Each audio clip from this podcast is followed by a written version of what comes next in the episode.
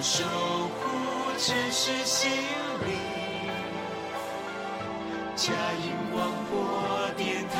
FM 九零点九。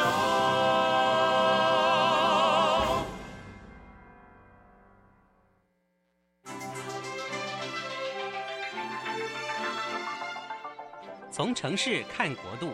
从台北看天下，报道激励人心的新闻，充满生命力的故事，邀您一同关心海内外华人福音工作。每周日下午四点零五分，我们带您从台北看天下。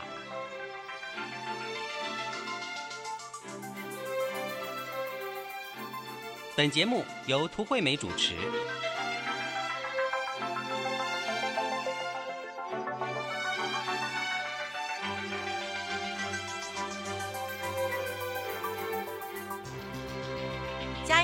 播网台北 FM 九零点九，我是涂惠美，欢迎收听《从台北看天下》节目。今天是六月二十六日，星期天。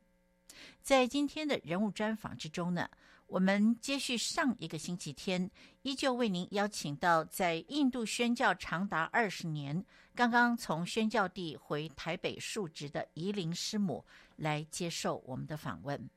那么，伊林师母跟我们谈到了，呃，当初哦，也就是二十年前呢，呃，怎么样子跟韦德牧师呢一起在呃。耶路撒冷的万国祷告院认识，然后呢，被神啊很清楚的呼召要回到印度去啊。那么呃，伊林师母跟我们解释了他们现在在印度德里的工作，以及在 Odisha 有二十三个分堂，还有其他的州也有分堂啊。那另外呢，伊林师母上个星期天也跟我们谈到疫情期间啊，呃，他们的服事啊是万事互相效力，呃，叫爱神的人得益处啊。呃，也可以看到五饼二鱼的服饰是怎么样从一点点有限的资源去喂饱了很多人，怎么样子来服侍有欠缺的人，在他们自己都心灵破碎的时候呢，呃，是因为看到有需要的人而活下来。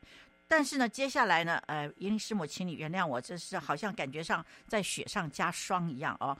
那么，我想请教您，就是在 Delta 疫情啊很严重的那一段时间啊，那也大概应该是在一年多前吧，或者是说半年多前啊。那么，呃，不知道怡灵师母，您是不是看到上帝在当地的工作？圣灵有没有在当地工作？您好不好来跟我们分享一下当时的情况？嗯、好。我是啊、呃，那一段时间，特别是在 Delta 的时候啊，是，其实应该是说第二波要开始之前，其实呃，政府还有一般老百姓就已经啊、呃，就是已经没有什么警觉心了。那对印度来说呢，什么事情最大呢？就是选举。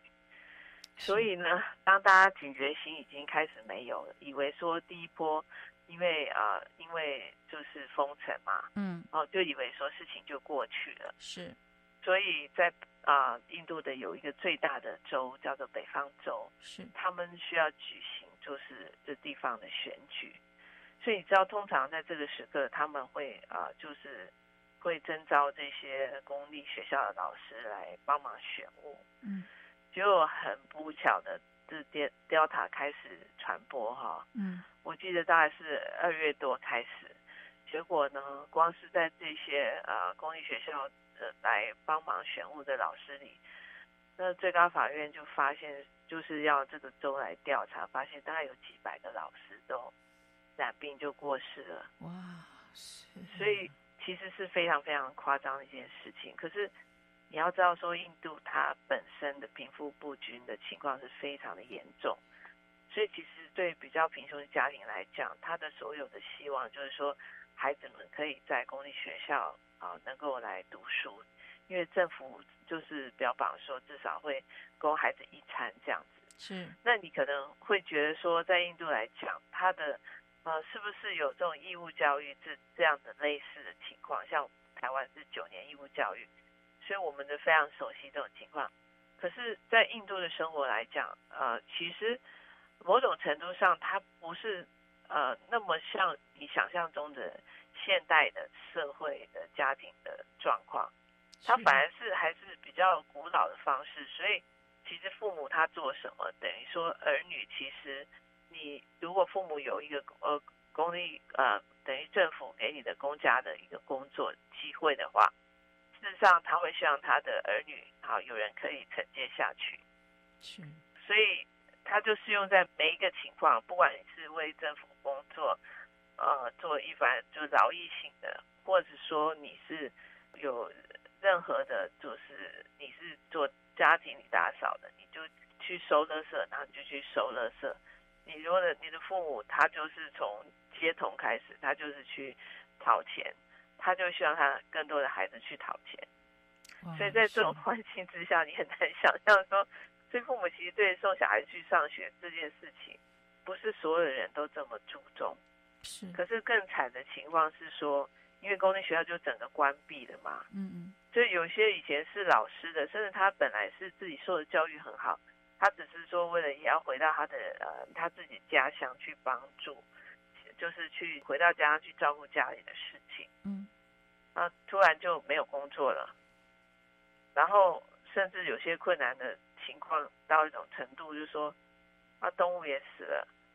那居然就是有的一家就是兄弟都是受过教育，就需要去耕田这样子。哇，是，甚至是有一些老师就要去卖菜，嗯，去卖水果，是。那甚至是有些家庭就是父母双亲一一个过世了，所以家里就没有足够的呃供应，所以孩子要辍学，嗯，就要去帮忙卖东西。所以其实在这个过程当中，就是非常非常的严重。所以印度的最高法院，他也要求各州来调查，就发现说至少有三万的儿童，就是你还调查得到的，父母一方过世，或者父母双方过世，或者是有被父母弃养的，或者是就是反正有有有有各样。就是需要啊、呃，就是帮助的情况，至少有三万个孩童。那我们就知道说，这可能只是冰山一角。所以你你可以想象说，那种严重程度，不是只是说，好像我自己心里觉得说，哎呀，很痛苦，很痛苦。这是很实际的，实际到一种程度是非常非常的残酷。是。所以呃，导致说，甚至你知道，当时当然就开始有上网课。可是有上千万的孩童，他就是因为没有父母没有任何能力去买一支简单的智慧型手机，嗯，孩子就没有办法继续学习了。哇！所以那那情况是非常严重的。嗯，我觉得上千万这还是保守的估计啊。是。所以在当时，其实我们心里有好多的想法，我们就觉得说。啊，我们是不是可以来募这二手的手机，或者我们是不是能做什么做什么？其实当时有好多的想法，那可是，在当时的情况之下也是非常困难，因为很多的学校，私立学校也因此关闭了。嗯，所以你就知道说，这样一个疫情，它对印度的影响，可能是对一个世代，它整体的教育程度会带来一个非常负面的影响。非常谢谢怡伶师母，呃，跟我们这么详细的谈到 Delta 疫情很严峻的那段时间，突然之间许许多多的老师都过世了，因此政府开始关心来调查失学的孩童究竟有多少人呢？他们统计了以后发现有三万人，当然，呃，根据怡伶师母的观察呢，实际人数是不止这么少的。那么现在呢，先听一段音乐，沉淀一下激动的情绪哦。音乐过后，继续来听怡伶师母分享，在那一段艰苦的岁月、很不容易的生活之中，上帝是怎么样与他们同在。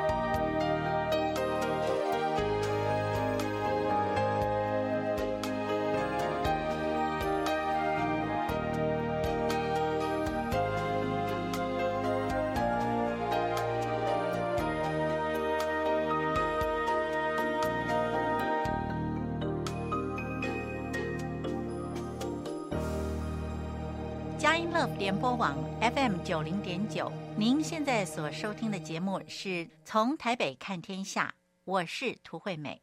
今天我们邀请到节目中这位特别来宾，是现在在印度宣教，而刚刚回到台北来述职的怡伶师母。那么刚才怡伶师母跟我们谈到印度 Delta 病毒很猖獗的时候呢，很多印度的小学老师呢过世了。因此，起码有三万名学生呢是没有办法上课的。那么，请问怡伶师母接下来的状况如何？好不容易今年才慢慢恢复，所以你想，孩子们两年没有上学，公立学校的，那他是就是说，政府是怎么去看这件事情？就是政府他们。其实，因为各自是主管他自己州里面的这个所有的事务，哈，是，所以除了最高法院他很在乎这件事情，啊，就是各州也有一些陆陆续续，好有一些措施要来帮助。像我举例来说，德里好了，是，其实我们就知道说，其实有很多的孩子，我们。政府在找这个，等于是啊、呃，怎么讲？呃，foster family，就是说你可以帮忙照顾这些孩子，呃，领养这些孩子。嗯哼。所以其实当时我们心里也很激动，就觉得说，我们其实蛮早就觉得在德里的周边有一些这种，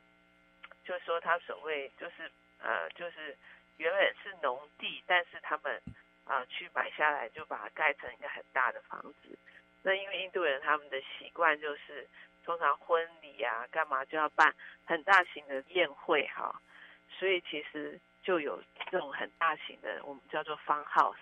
嗯，那虽然它一点都不像那个农庄，就是其实是看起来房子是是大房子，是有钱人住的这种 fun house，嗯，所以其实我们曾经想过说，好，如果神允许，我们其实应该来买一个 fun house，嗯。然后我们就可以。领养这些孩子，然后就是直接给他们教育。是。那我就觉得说，当时的感动，我觉得如果是出于神的，在神自己所定的时间，我们仍然是会成就，因为我们就在啊、呃、帮助这些啊、呃、有需要的人的过程中，其实我们也去服侍到这些所谓的 slum。我是很不愿意叫他们贱民了哈，只是说他们住在，他们从别的州来聚居在一些地区哈，就这样违章建筑这样子，或者搭一个棚子。但是我也要说实话，其实德里至少就一千个以上的这种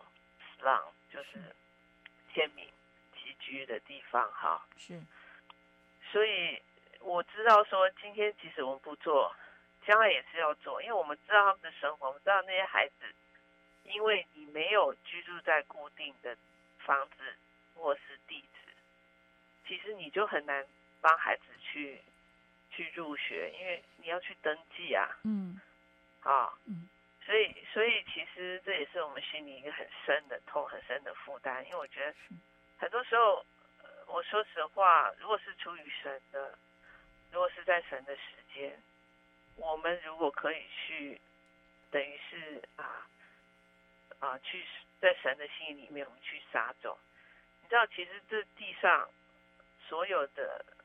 财富存款，你没有办法直接转到天上的，嗯、知道吗？嗯。我就觉得说，如果我们能做一件事情，对台湾的人来讲，只是个几百万，或是说一两千万，可是你却是能够。影响他一个年轻时代很多人的生命，而这些孩子将来可以去帮助更多的人，因为这些大的这些都会区的伤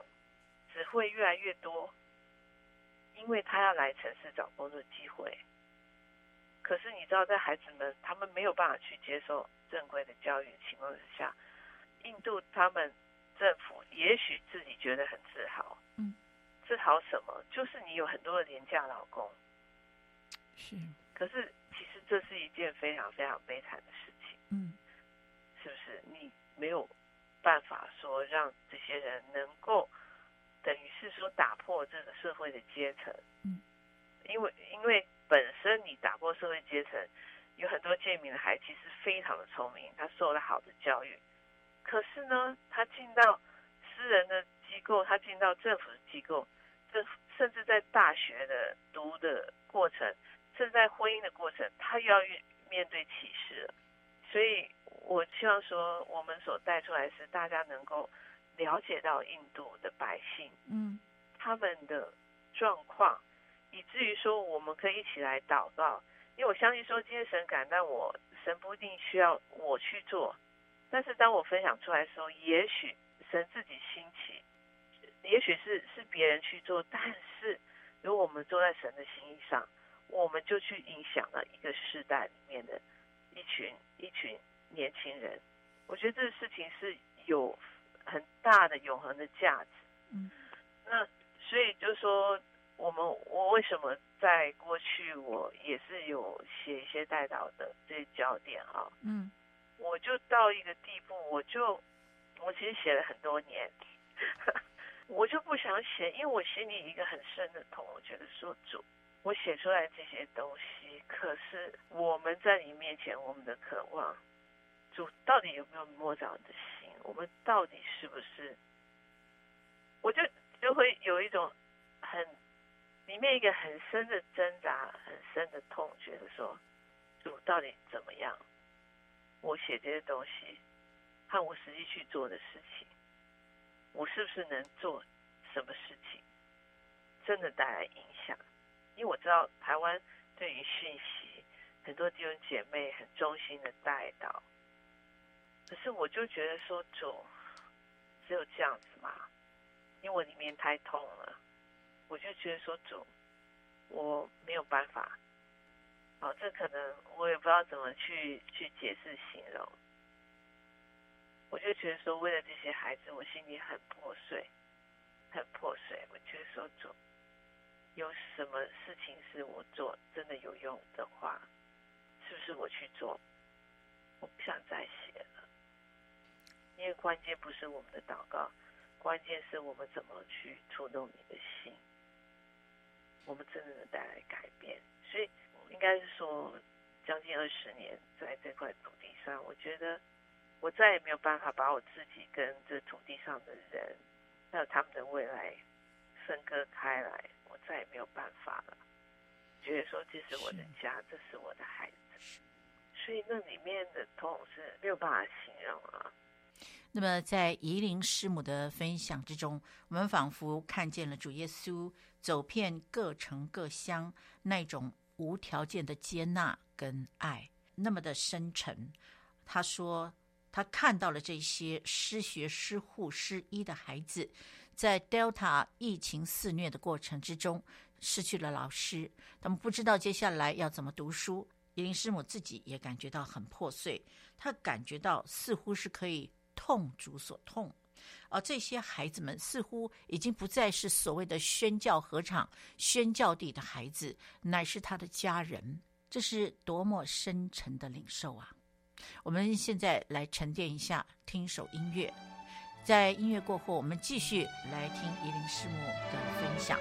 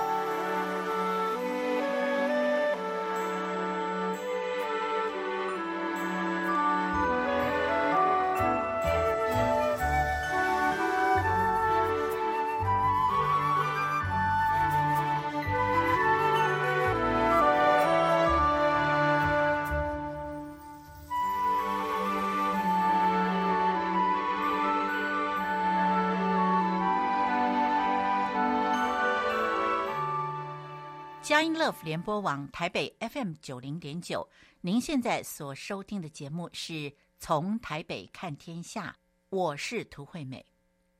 在今天的节目之中，我们所邀请到的这位特别来宾呢，是接续上一个星期天我们所邀请的，同样的是在印度宣教二十年的怡灵师母。怡灵师母呢，跟夫婿阿 V Sophie 牧师。阿比牧师，或者是我们在代祷信里面看到的是维德牧师啊，他的中文名字嘛啊。那么他们在印度所建立的事工是在耶稣里爱你的灵舍事工。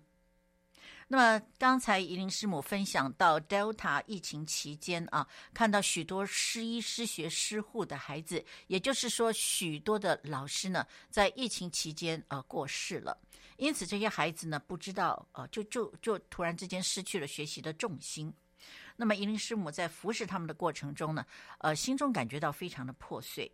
但是，我们在呃听他的分享之中，仿佛也感受到主耶稣走遍各城各乡那种无条件的对人的接纳与爱，展现在伊林师母的生命一般。那么，接下来呢，伊林师母跟我们谈到救助协会给他们的帮助。怡灵师母，好，那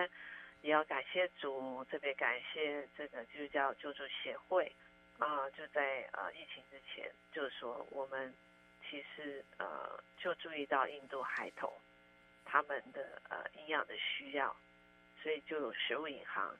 所以就有一笔特别的奉献，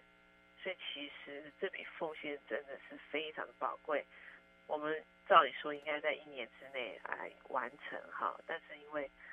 我们需要掌握它执行过程的确实，所以其实我们就是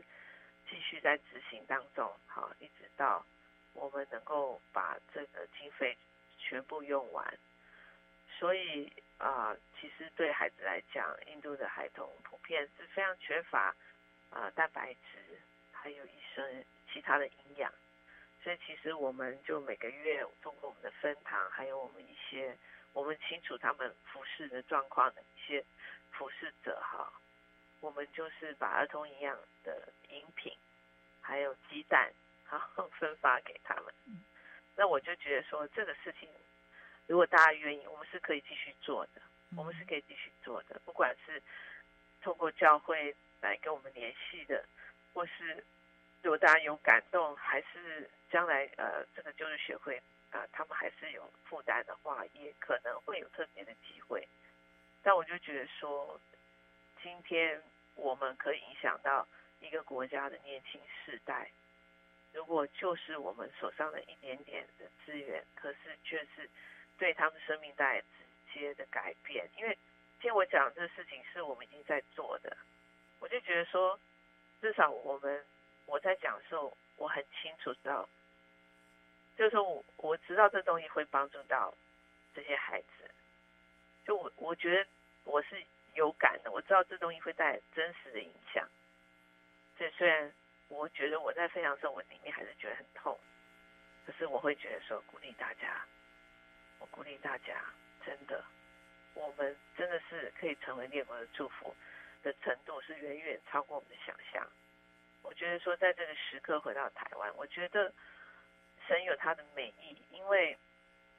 我们终于开始痛主所痛，是不是？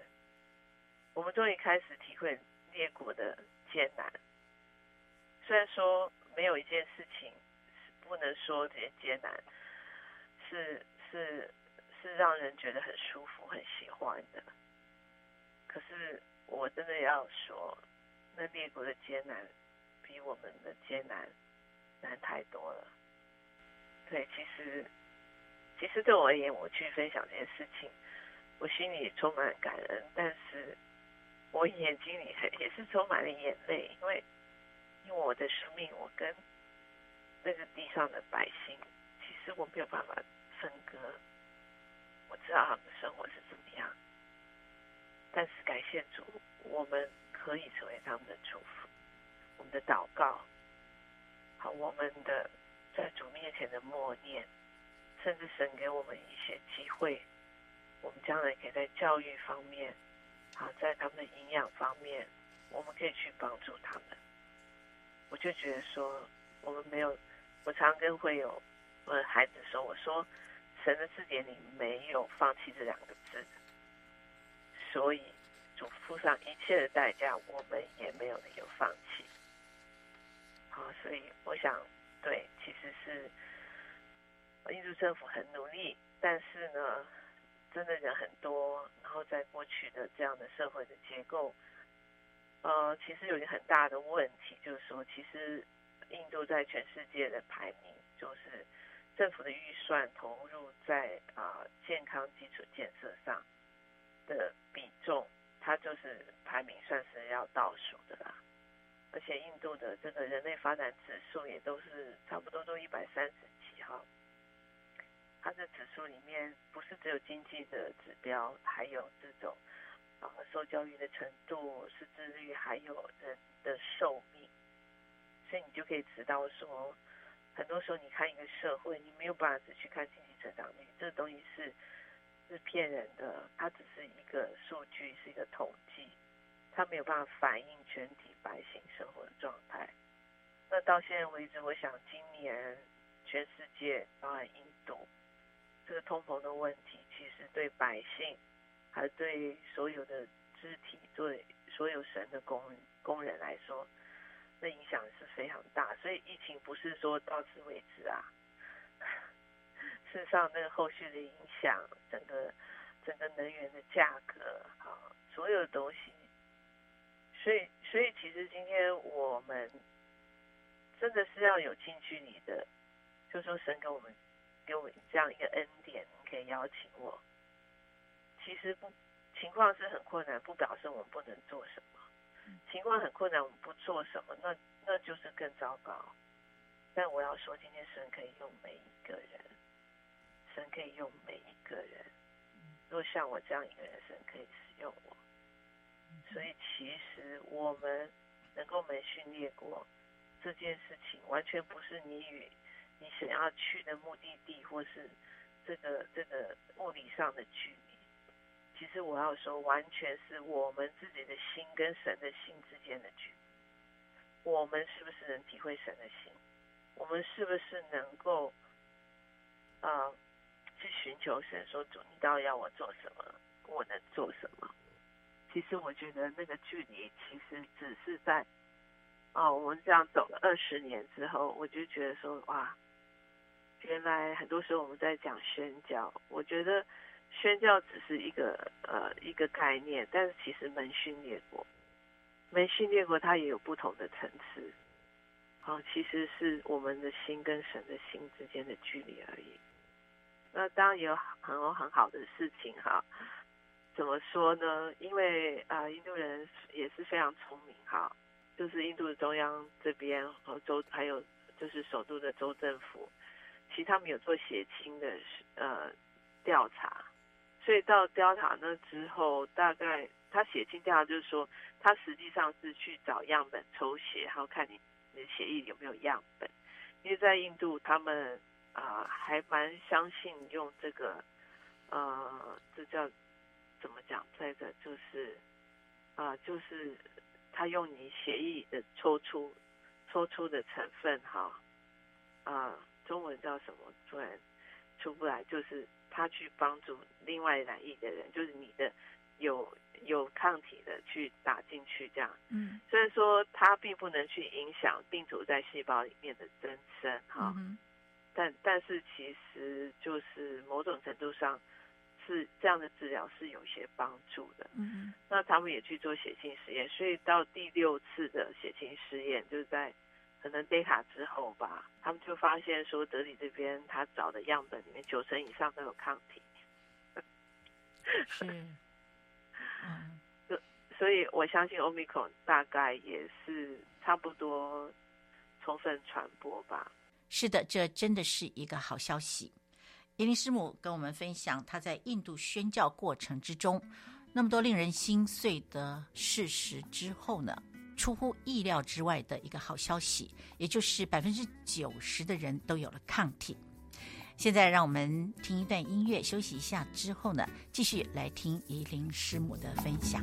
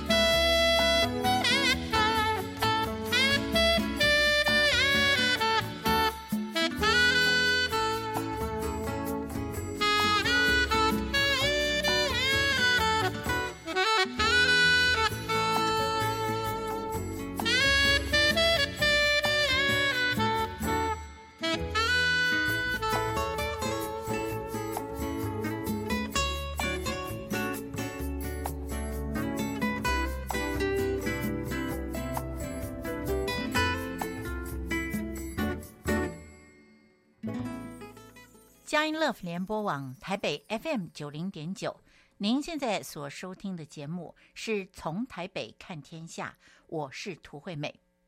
那么接下来，宜林师母要来跟我们分享，呃，在服侍的过程之中，在印度啊、呃，他们的这个事工中所发生的一个接一个的神迹。在节目开始之前呢，也听到银林师母您分享，就是说，在这段 Delta 疫情期间呢。上帝其实有充分的工作，圣灵也大大的动工，所以说呢，有很多的病得医治啊，呃，鬼被呃赶走啊，还有不孕的妇女有怀孕等等这些状况，呃，不知道呃，师母你可以跟我们分享一下吗？对，因为就是因为我们从疫情过程就一直帮助他们，就慢慢有信主的家庭，然后他们又跟他们自己的族群，或是有就是我们的同工有去探访，然后为他们祷告，嗯。所以其实有很多这些原本是印度教徒、回教徒的人，他们就听闻耶稣，嗯，然后他们就在祷告当中，甚至他们自己的祷告，神就保守，比如说他从来不知道自己血压有问题，嗯，然后可是他就认识耶稣了，他就祷告，所以到了医院，医生就吓一跳，说：“哎，你怎么还能这样？” 所以，所以就是就是就很多的事情啊，嗯，甚至说。呃，就有有一个等于是他是呃不晓得成为寡母多少年哈，嗯，但他的他的儿子两个儿子都娶了一个媳妇，嗯，那也是当他们也是开始经历神哈，我们同工去去探访他们，嗯，来到教会，那事实上我们就在主日聚会就显灵就彰显了这样，哦，是是，因因为因为我觉得这对印度人来讲，他们的他们不明白，不认识真理。不认识耶稣之前，他们可能就是什么都拜这样子，嗯，嗯，哦，不仅是他们，可能他们的上一代，所以其实我们也不觉得这个是是很很奇怪的事情，嗯，有的时候他还彰显不止一次嘛，哈，是，有时候聚会前一次，然后结束我们在唱诗，他又。所以就知道说，其实可能那邪灵还还不是只有一个两个这样子，是。但是我们就是靠主的全能，我们就赶出，你就可以看到那个人的那个脸，他的生命从此之后那种改变。那比较特别就是就是我说这个这个他有两个媳妇，是。他们就因为认识神以后，就把他们的需要来告诉我们。就说哦，他们都结婚都五年了，都没有办法怀孕这样子，嗯，所以他们就很直接的把那个需要就是带过来，那我就带他们祷告，我就我就说我们要先我们先要认罪祷告，好，可能你的祖先呢，他以前呢不知道跟那个那个那些所拜的这些这些假神。跟他许了什么愿哈？嗯，我们就是要去来承认嘛，因为他他们已经愿意接受耶稣，所以他们就跟着我祷告。哎，后来就发现说，哎，两个媳妇都怀孕了。哇，是哦，对，所以所以你知道，就是你是真的神，你是真的相信，你是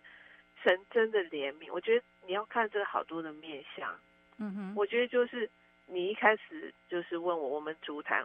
你说这是不是一个根根本的关键原因？我告诉你，我相信是。嗯嗯嗯，我相信是。是。我我觉得很多时候我们做些事情，我们不能只看结果。嗯。我们只能说主，若是你呼召我们做事，我们中心在这个事情上面，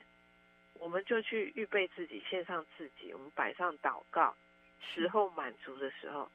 所以我们就发现说，真的这些。新信主的人，嗯，他们真的是火热。我举例来说，我们的嗯，我们同工牧者去探访，是，那那个妈妈就要讲她的见证，她讲了一个小时，哦，她她不准那个牧，不是不准，她就说牧师你要听我讲，因为他里面很火热，所以他就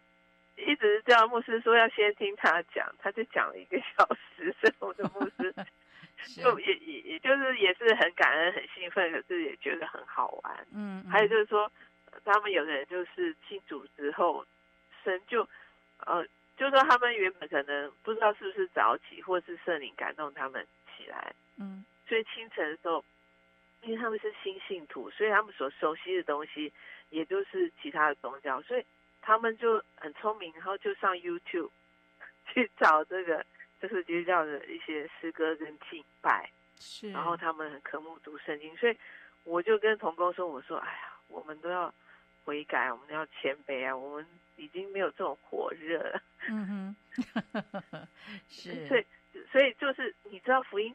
真的不是靠我们传，其实是靠他们自己传，嗯，因为他们的见证，他就没有办法停止不去跟人家见证啊。哦，那当然就是说我我们真的知道说，看见神真的是开始大大的怜悯这地的百姓，不只是在德里，不，我们甚至在在啊旁遮普省。或是在其他的省，就是我们连接的一些牧者或一些童工，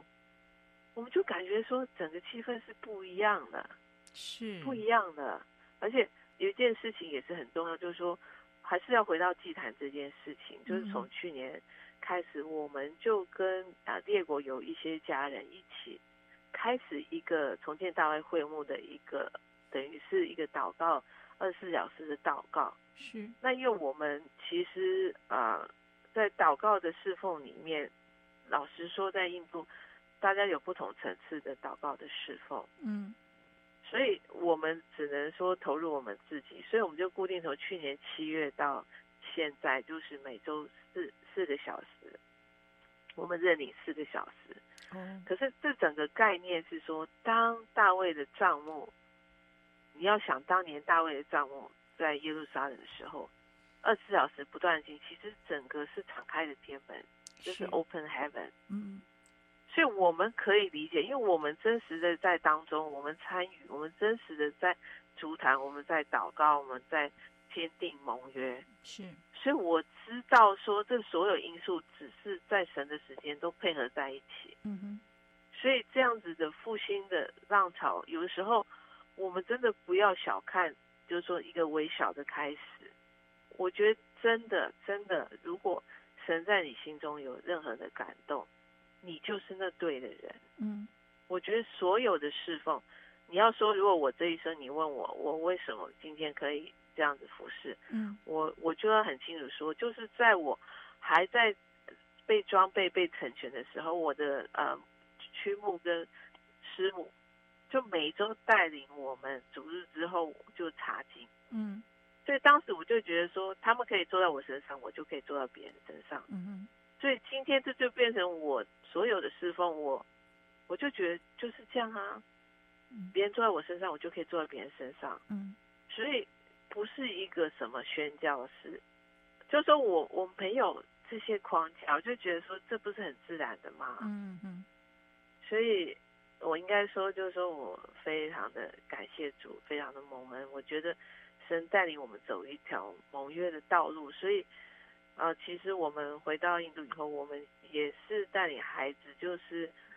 呃，从周五晚上我们就会有家庭的聚集，就是小巴 meeting，就是安息日的聚会。是，其实我们没有像这个犹太人这样，但是我们的孩子通通都清楚说，就是安息日，而且。知道安息是怎么不同，然后知道说，就是说我们去守这安息是对主的一个尊荣，这样，嗯，好像说我们回到爸爸的家这样子，嗯，所以我们所有服饰的根基，今天我觉得只是他是正好我们在印度，我不觉得说这只是在印度才会发生的事情，嗯嗯，我常跟孩子说，我说主的话怎么说，你就怎么信，他就会怎么做，是。感谢主，我们不需要过过分的去阐述他。我说这个话怎么写的，你就怎么信，你就怎么去做，神就会怎么去做。好的，我们的专访呢，今天就暂时停在这里。下一个星期天，也就是七月三日呢，宜玲师母还要跟我们分享她回到台湾的感想。